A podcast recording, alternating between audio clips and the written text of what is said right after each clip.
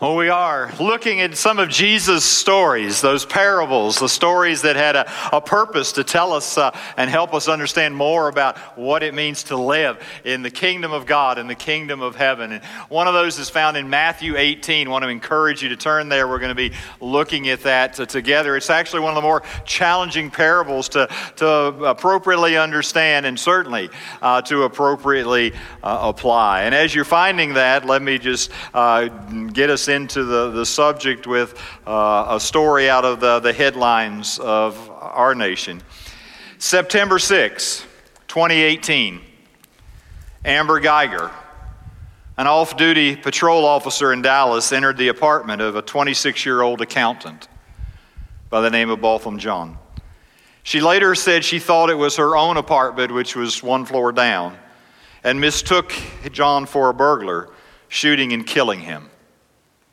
One year later, October 1st, 2019, she's found guilty of murder. And October 2nd, she was sentenced to 10 years in prison.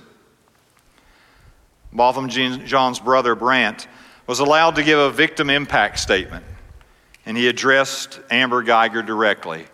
My guess is most, if not just about everyone in the room, has seen that whether that's on the news or as it's gone viral on social media. His words were powerful as he addressed the woman who shot and killed his older brother. If you are truly sorry, I can speak for myself. I forgive. And I know if you go to God and ask Him, He will forgive you. And I don't think anyone can say it. Again, I'm speaking for myself but I love you just like anyone else. And I'm not going to say I hope you rot and die just like my brother did, but I presently want the best for you. And I wasn't going to ever say this in front of my family or anyone, but I don't even want you to go to jail. I want the best for you because I know that's exactly what Botham would have wanted you to do. And the best would be to give your life to Christ. I'm not going to say anything else. I think giving your life to Christ would be the best thing that both of them would want you to do. Again, I love you as a person, and I don't wish anything bad on you. And then, pleading with the, the judge, he said, I don't know if this is possible, but can I give her a hug, please? And granted permission, and there was that dramatic moment of the hug between the brother whose older brother was shot and killed by the woman wielding the weapon. And the response has been overwhelming. People step back and marvel at such an act of forgiveness in light of such a, an incredible loss and pain. And yet, that wasn't the whole of the family's response. The response that didn't go viral but I think equally needs to be heard by the Christian community is from his mother, who also identifies as a follower of Christ. Allison said, Forgiveness for us as Christians is a healing for us. But as my husband said, there are consequences. It does not mean that everything else we have suffered has to go unnoticed. And what went unnoticed? Well, according to Allison, the crime scene was contaminated by Dallas police. High ranking officials deleted evidence. Police officers turned off cameras. In her words, you saw investigations that were marred with corruption. Mother Allison said, While we walk as Christians, we still have a responsibility to ensure that our city does what is right. And isn't that what makes forgiveness so challenging? Because as followers of Christ, as believers in the gospel, forgiveness matters, but justice matters. And we are to be seekers of both in the societies in which we live. And we have a God who is loving and merciful, and we sing songs about that and we celebrate that as rightly we should. But we also know that according to His Word, we have a God who is just. And He looks to those who claim His name to walk in justice, even as we walk in grace and mercy. Perhaps that's why Perhaps that's why C.S. Lewis said years ago forgiveness is a beautiful word until you have something to forgive. Because when I have something to forgive, all of those issues of, of how does justice and fairness and rightness and consequences and how do all of those things fit in to this idea of forgiveness and I, i'm afraid that sometimes we cheapen forgiveness, that, that when we understand forgiveness, we need to look to the cross of Jesus Christ. For at the cross, in that, that bloody, horrific cross, we find that justice of a holy God meeting the grace and mercy of our God. And that neither was ignored, and both were brought together at the cross of Jesus Christ. And Jesus expects his followers to walk in that same way. And so when you come to Matthew 18, Jesus is teaching about forgiveness. And he's just, just taught a little bit about uh, what to do if your brother sins against you. And then Peter ask a, a question, and the question and comment kind of gives some context to the parable. And so let's, before we dive into the meat of the parable of the unforgiving servant, let's make sure we understand the context. Verse 21 in Matthew 18. Then Peter came up and said to him, so he's trying to process all this teaching of forgiveness and what does it mean and how do you do it. Lord, how often will my brother sin against me and I forgive him? As many as seven times? Jesus said to him, I do not say to you seven times, but seventy seven times. Now, the context helps us to understand that, that Peter's asking this question, and, and, and even the question, he is kind of going above and beyond. The, the rabbis of the day, based on some passages from the prophet Amos, uh, would say that you forgive three times, and that after the third time of forgiving, your obligation to forgive is, is gone. So Peter actually more than doubles that and adds one, right? Uh, I mean, uh, seven, right? Seven times. Look, look, Jesus, I'm getting this thing, right? And seven may have even been connected to uh, the, the account of Cain and Abel, the, the vengeance of Kevin's, uh, Cain sevenfold. And Jesus responds not seven times, but 77, or could be perhaps translated seven times 70. Again, perhaps an allusion to uh, the Genesis account of, uh, of uh, Lamech. And when you begin to think of that, Jesus wasn't saying, well, you need to get a score sheet and write out 77 and, and mark them off, right? And the idea was, no, no, no. Uh, this is an ongoing thing. There is not an end to it. And then to drive it home, Jesus does what he so often did. In the face of this question, in the face of way I thought I was really being like super spiritual, and now you're telling me I wasn't even close. Jesus tells a story.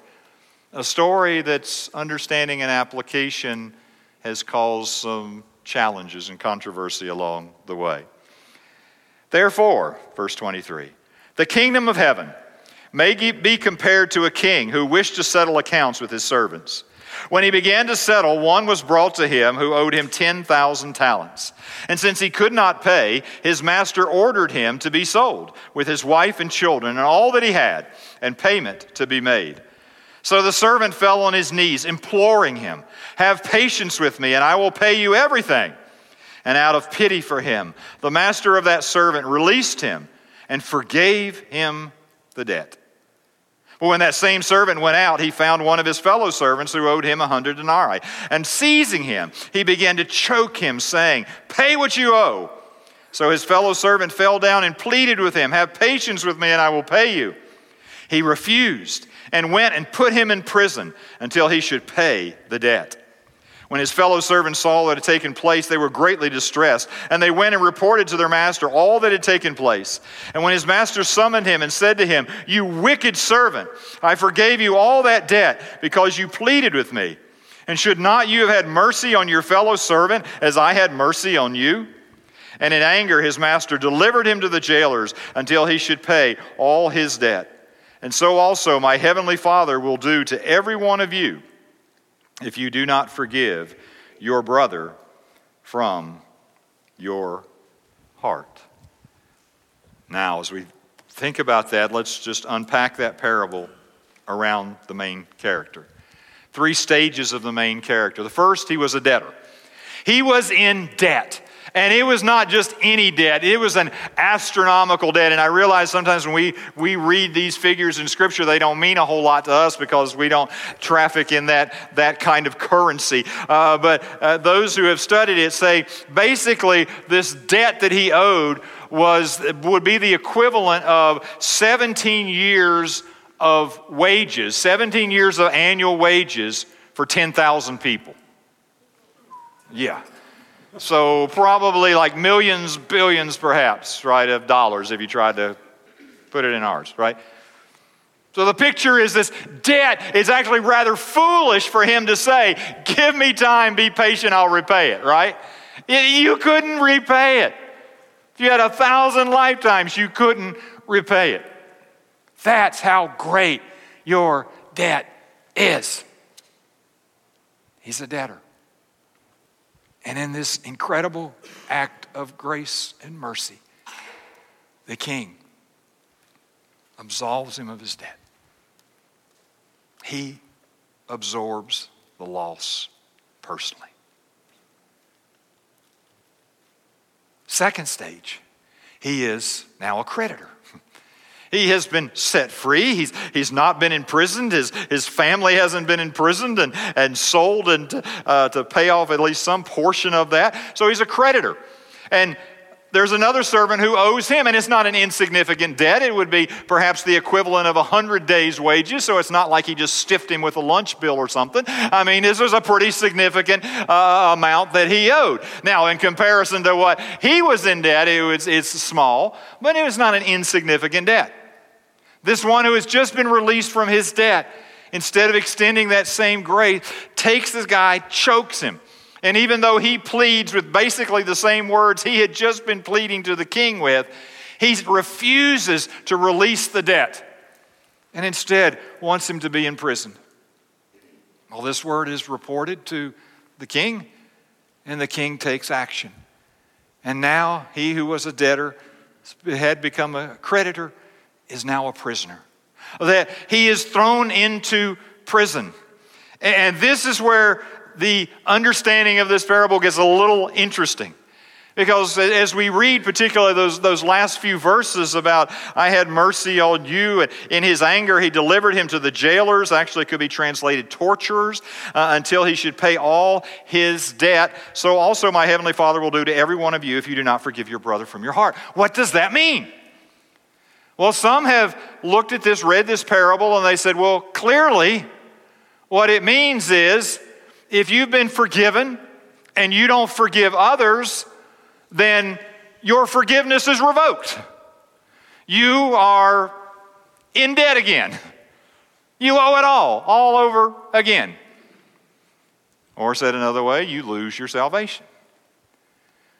That seems to be contrary to the teaching of the New Testament as a whole, which would call into question is that really the best way to understand this story?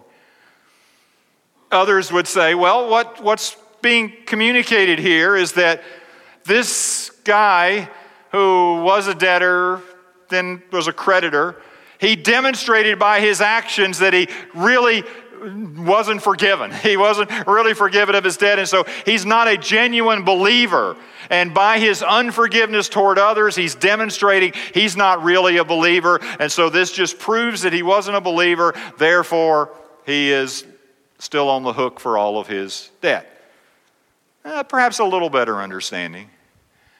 But I think The key to understanding this is to understand the way that forgiveness is talked about in Scripture. There are two aspects of God's forgiveness. We can call the first aspect, and maybe the one we think about uh, most clearly, is judicial forgiveness. Judicial forgiveness is, is God functioning as, as judge. If judicial forgiveness is about eternal consequences, and it is about God extending to us a forgiveness that we would call perhaps theologically justification. We are, we are justified. Our, our, our debt is erased as Christ cried out on the cross. It is finished. It is paid in full. And so as we come and understand there's nothing I could do to ever repay my incredible debt to a holy God. And the only hope I have is His grace and mercy that Jesus stepped in with the life he lived, with that death on the cross, with the burial, with the resurrection, and he paid for my debt. He covered my debt so that I could be forgiven. So that instead of experience the eternal consequences of my sin, I can now be reconciled with a holy God. That is a judicial forgiveness. I am pronounced not guilty because my guilt has been transferred to Christ Jesus. But there is also a parental forgiveness. A parental forgiveness is as we relate to God as Father. And this is as our, our sin uh, does, needs mercy from a grieving Father. And this is about the, the sanctification of our life. So that you would come to verses like uh, 1 John, 1 John 1 9, perhaps familiar to many in the room. If, if we confess our sins, He is faithful and just to forgive us our sins and cleanse us for all, all unrighteousness. A lot of times people think, well, that's about evangelism. That's like a verse you share uh, to invite somebody to receive Christ. But as you read it in the context, and I'm saying it's totally wrong to use that, it's a letter written to believers.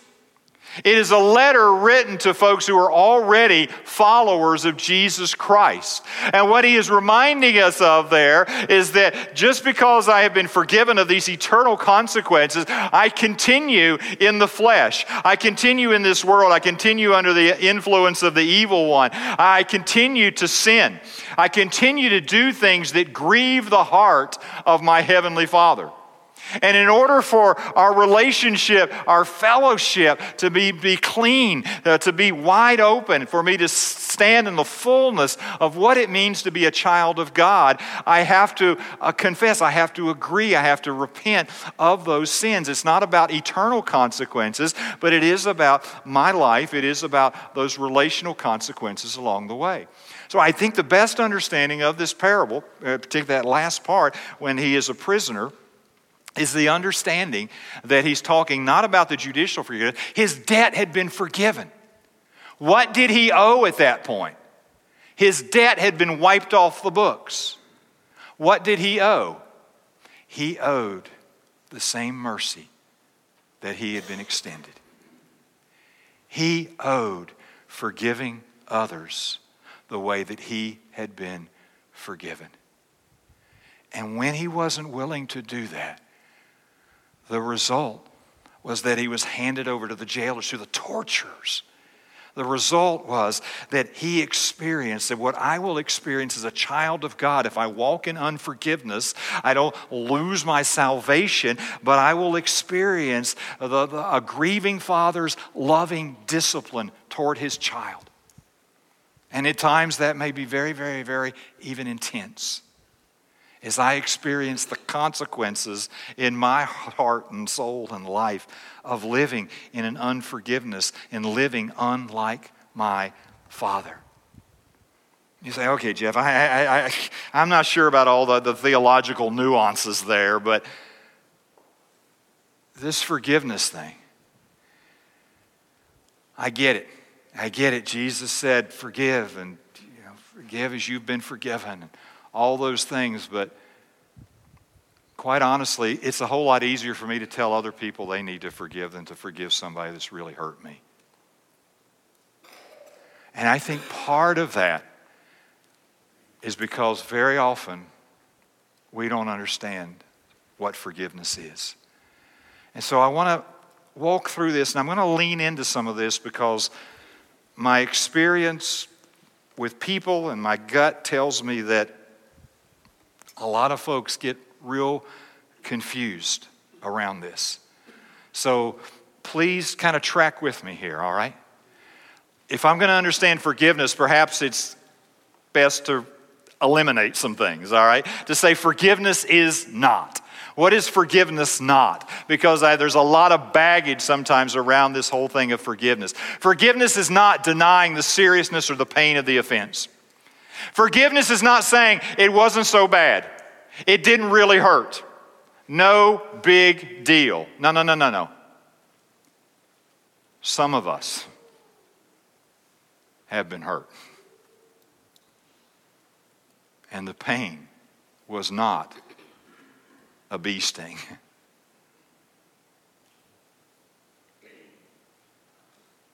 It was a wound. And sometimes we feel like if I forgive, it's saying it didn't really hurt. Or it's saying, I'm not still today living with consequences of what somebody did toward me. That's not forgiveness. Forgiveness is not, and yes, that is rain, okay. Just thought I'd help. it's not denying the seriousness or the pain of the offense.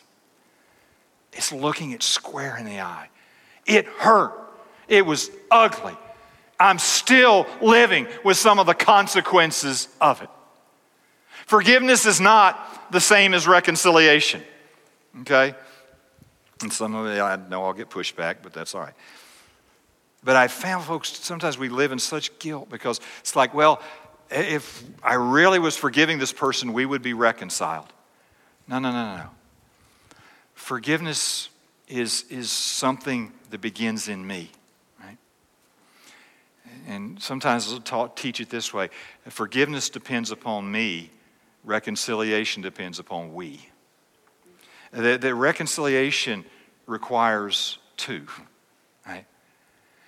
And, and while I, I may forgive, and we'll, we'll talk about kind of that operative definition of, of, forgiveness in just a moment. I, I, I, can forgive regardless of what this person does or doesn't do, but in order for us to be reconciled, particularly if there's some great offense, now I'm not talking about, you know, they, they you know, took a bite of your banana pudding or something, but, uh, you know, some great offense, right? That there needs to be a repentance. That there needs to be some things that happen from their end in order for reconciliation to take place.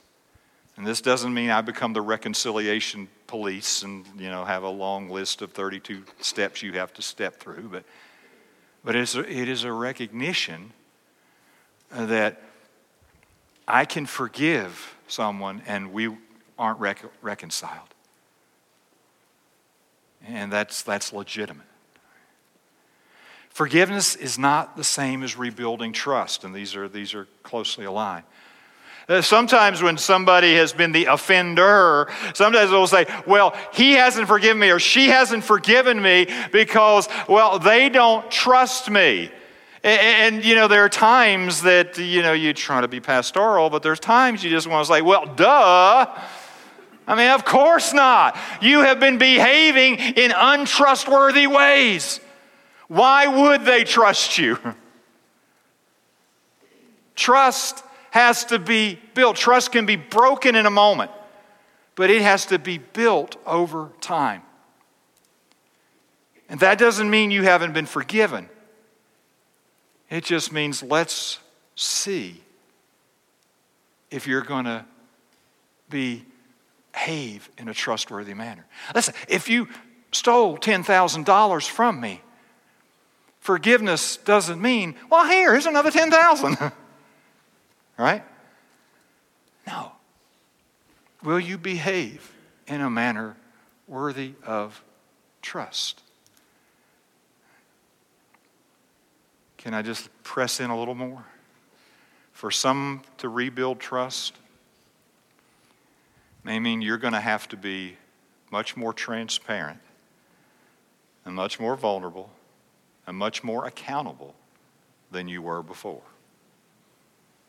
In order for you to rebuild trust, you may have to give somebody access to some areas of your life that you, they hadn't had access to before. Your email, your text, your screen time, your bank account, phone records, on and on. I can extend forgiveness, but trust is earned. Trust is earned, particularly once it's been broken. Forgiveness is not the same as trust. It's not the same as rebuilding trust. And forgiveness is not the same as forgetting.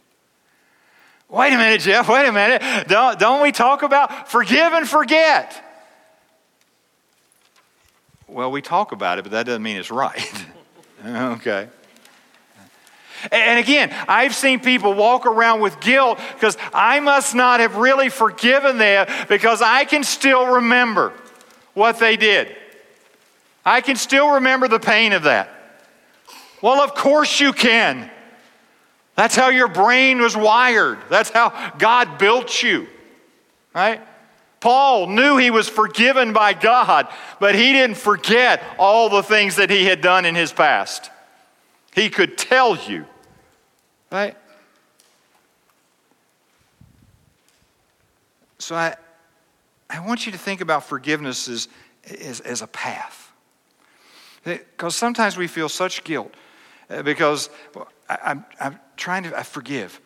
And I thought I had forgiven, but then I heard something, I saw something, something happened. All these emotions, and all these memories, all this stuff come flooding back, and I must not have truly forgiven them. No, no, no. Forgiveness is a path you're going to travel. And you may have to renew that forgiveness day by day by day, particularly in the early stages. So let, us not beat ourselves up and say, well, I must not have forgiven because three days later I still have this memory, or, or three months later something triggered this and I had these feelings just well up inside me again. No, you just have to choose to forgive. Again, you have to choose to continue to travel the pathway of forgiveness. Doesn't mean you haven't forgiven, doesn't mean that you will ever fully forget as in have no capacity to remember. It just means you don't choose to hold that debt over them anymore. Okay, if that's what forgiveness is not, what is forgiveness? Well, I don't know if it would qualify in academic circles, but let me give you this description. Forgiveness is choosing. It's choosing to release our offender, the one who has hurt us, wounded us, from obligation for repayment that was created by their offense and to cover the loss ourselves, entrusting ourselves to God. It is, it is me understanding I'm not going to hold them up. I'm not going to hold out and seek and not move on with my life until I get full repayment. But I'm going to I'm going to cover that offense. I'm going to cover that loss myself. That's what the king did, right? The servant owed this astronomical amount. And he chose to release him from the obligation of repayment and to cover the loss himself. And isn't that what Jesus did? Right? Peter told us when he was reviled, speaking of Jesus, he did not revile in return. When he suffered, he did not threaten, but continued entrusting himself to him who judges justly. Forgiveness as a follower of Christ, this relational forgiveness, me toward another person, is me choosing. Me choosing to say, I'm not going to continue to seek the repayment of that debt. I'm going to cover the loss. And I'm going to entrust myself to the one who always judges justly. I want to get out of the, the business of seeking personal vengeance and entrust myself and entrust them to the Lord. Businesses do this all the time, right?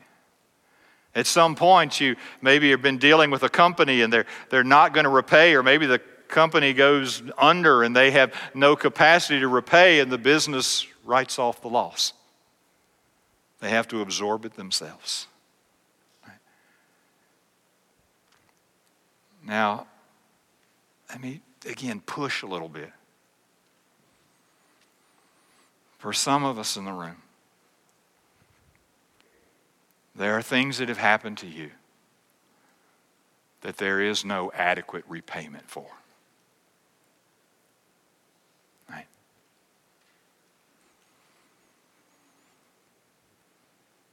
Some horrific things that happen to children.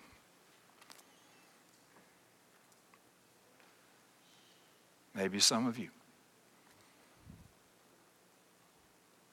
What repayment could make that right?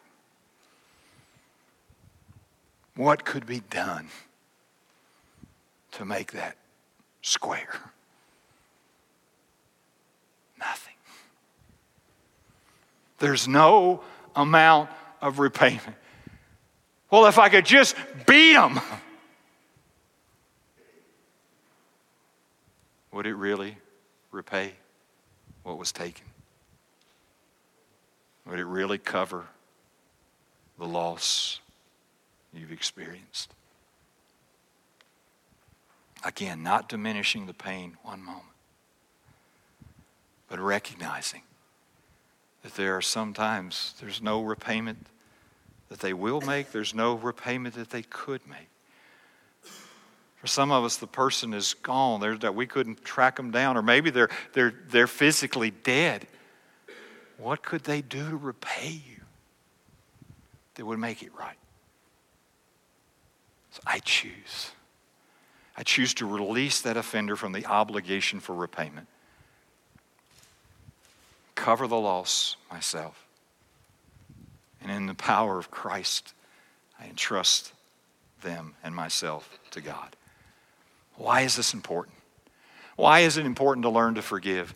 Well, because God's forgiven me. That's part of what Jesus was driving home. The same way this king uh, forgave this servant, so the servant should forgive another servant. Therefore, there is now no condemnation for those who are in Christ Jesus. If I, with this incredible debt toward God, have been forgiven, why would I not be forgiving toward another?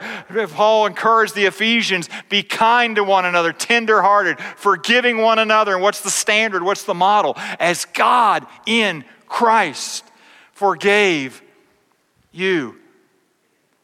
I have found that when we fail to realize the awesomeness of God's forgiveness toward us, we tend to be unforgiving toward others.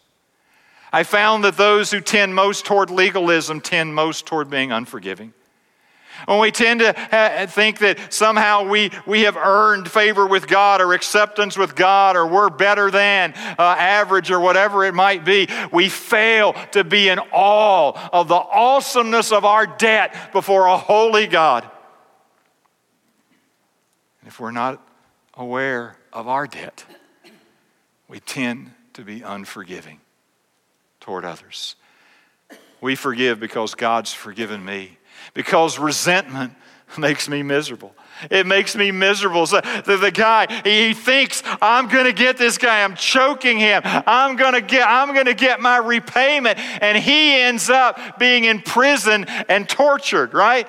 That's what unforgiveness does. That's what resentment does. Resentment always hurts you more than it does the other person. So someone put it this way eh, unforgiveness and holding resentment is kind of like me drinking poison and waiting for you to die, right? It's a dumb plan. it's a dumb plan, right? But we do it all the time.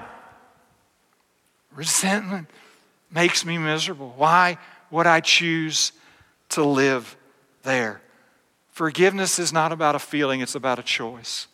I don't feel like forgiving. I can't speak for anybody else, but I'm not sure Christ woke up and said, I feel like being crucified today. Right? Forgiveness isn't about a feeling, it's about a choice. Henry Cloud puts it this way To forgive someone means to let him off the hook, to cancel a debt he owes you. When you refuse to forgive someone, you still want something from that person, even if it's revenge you want. And it keeps you tied to him forever. As long as you want something from them, some form of repayment,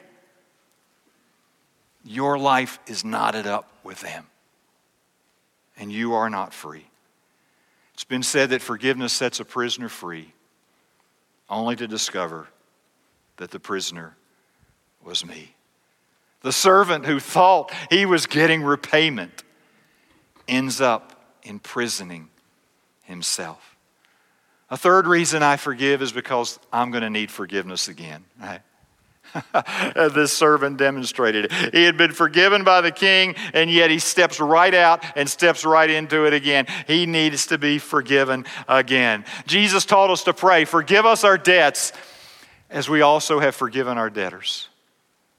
A continual reminder that I'm going to need forgiveness and I need to be forgiving. Blessed, Jesus said, are the merciful, for they are the ones that receive that mercy. I'm going to continue to need that parental forgiveness from my Heavenly Father. And so I continually come before Him. I continually, in His power and strength, release others. So, how do I know if I need to forgive someone? Well, some of us already know. But I will suggest to you three tests that might scrape below the surface a little bit. The first one is the blame test. The blame test simply asks Who am I blaming for my unhappiness? Who am I blaming for my unhappiness? Well, if they hadn't done this, or if they had just done this, well, if they hadn't treated me this way, or if I had been given this or that or whatever may, I'm blaming somebody else for my unhappiness. That's usually a clue that there's a forgiveness issue that needs to be addressed. The blame test. Then there's the bitterness test. The bitterness test. The bitterness test says, in one way, form, or fashion, they owe me. After what they did to me, they owe me. And we, we kind of have this, this scale, right? And we're, we're keeping score. I'm, I'm, I'm behind. They owe me. And as long as I continue to operate out of a mindset that says somebody owes me, bitterness grips my heart. And it's a sure sign that I'm still seeking a repayment from them. The bitterness test. Thirdly, the behavior test.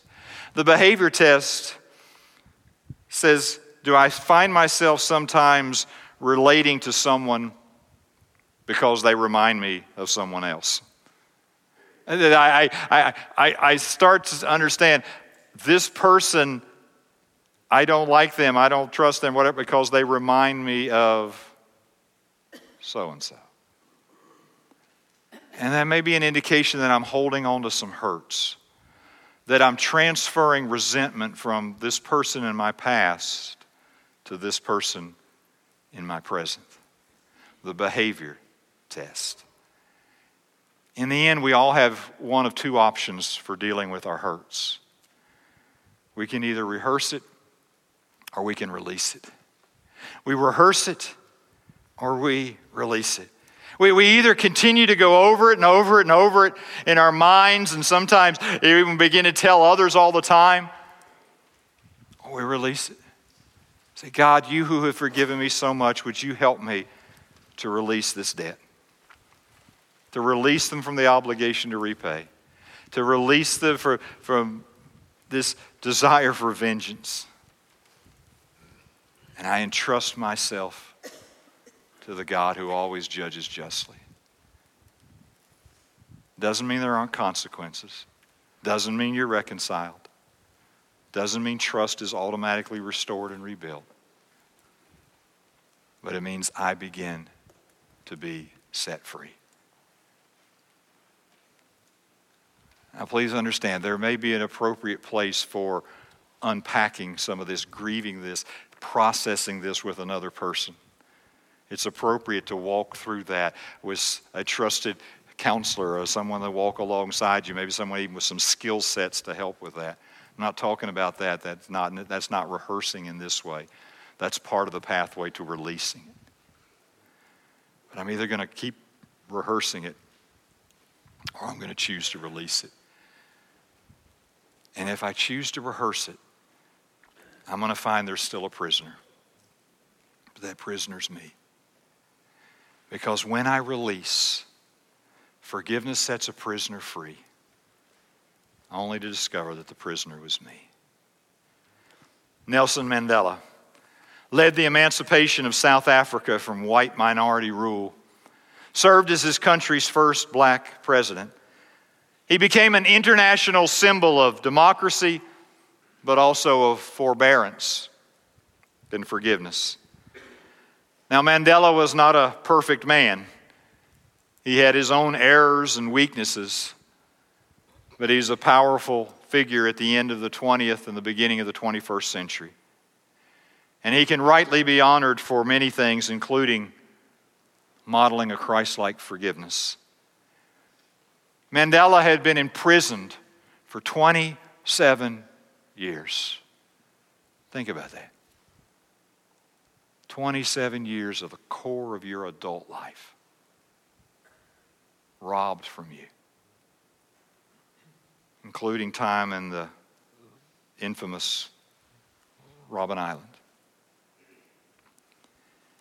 Discovery Channel program described him in these ways Imprisoned for 27 years, Nelson Mandela had every right to hate. Instead, he taught the world to forgive. Adrian Vlok who was the minister of law and order, said when Mandela came out of prison, he did not have a record of wrongs done to him because then he would have embarked on a road of revenge. What did he do? He embarked immediately on a road of forgiveness. Rory Steyn, his former bodyguard, wrote a book entitled One Step Behind Mandela. And the first chapter was entitled The Path of Forgiveness. Mandela talked about walking out of those prison doors after 27 years and a choice he had to make. He said, As I walked out that door toward the gate that would lead to my freedom, I knew that if I didn't leave my bitterness and hatred behind, I'd still be in prison. Can I suggest to you? Can I hope for you and pray for you that you experience the freedom of forgiveness? The forgiveness that comes from the Father toward us as we recognize that He did it all through the life and death and burial, resurrection of Jesus Christ, as we, we open our lives to receive His forgiveness, to be reconciled through repentance and entrusting ourselves to Him. Can I encourage you even more to not only experience that forgiveness, but to be a conduit of that forgiveness? To experience the freedom that comes when you release someone from the debt they owe to you. Because forgiveness really does set a prisoner free, only to discover that the prisoner was me. Christ wants you free. Let's pray to him together, please. Oh, Father, you know our stories. You know the wounds, you know the scars, you know the things we cover up with Sunday smiles. You know our hearts and our heads. You know all that we have done against you. You know all that has been done against us all that we have done to hurt and wound another. And so, Father, we look to you. We look to you in our hurt and our pain and our confusion. We look to you in sometimes even a bitterness of heart and soul. And we ask you to set us free.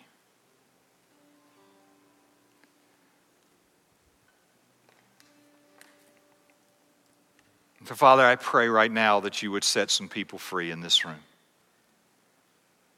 I pray, Father, that there would be those who would come to a, an understanding of their need for forgiveness. Forgiveness from a holy, righteous, just Heavenly Father.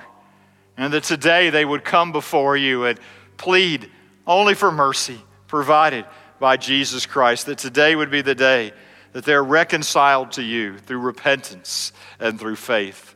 Lord, touch them, draw them to yourself today. Father, I pray for those that know the name of Jesus Christ. Father, would you, in a world that seems so filled with hate and so, so toxic, would you help us to be those men and women who live differently? Would you help us to be those men and women who, yes, we pursue justice. Yes, we seek to right the wrongs in our culture. But at the same time, we are those who extend grace and forgiveness to those who have hurt and offended us. Father, there's nothing in my flesh that wants to do that, but only in your grace. And so, Father, right here, right now, would you set some prisoners free? I'm just going to invite you just to be still before the Father for just 60 seconds.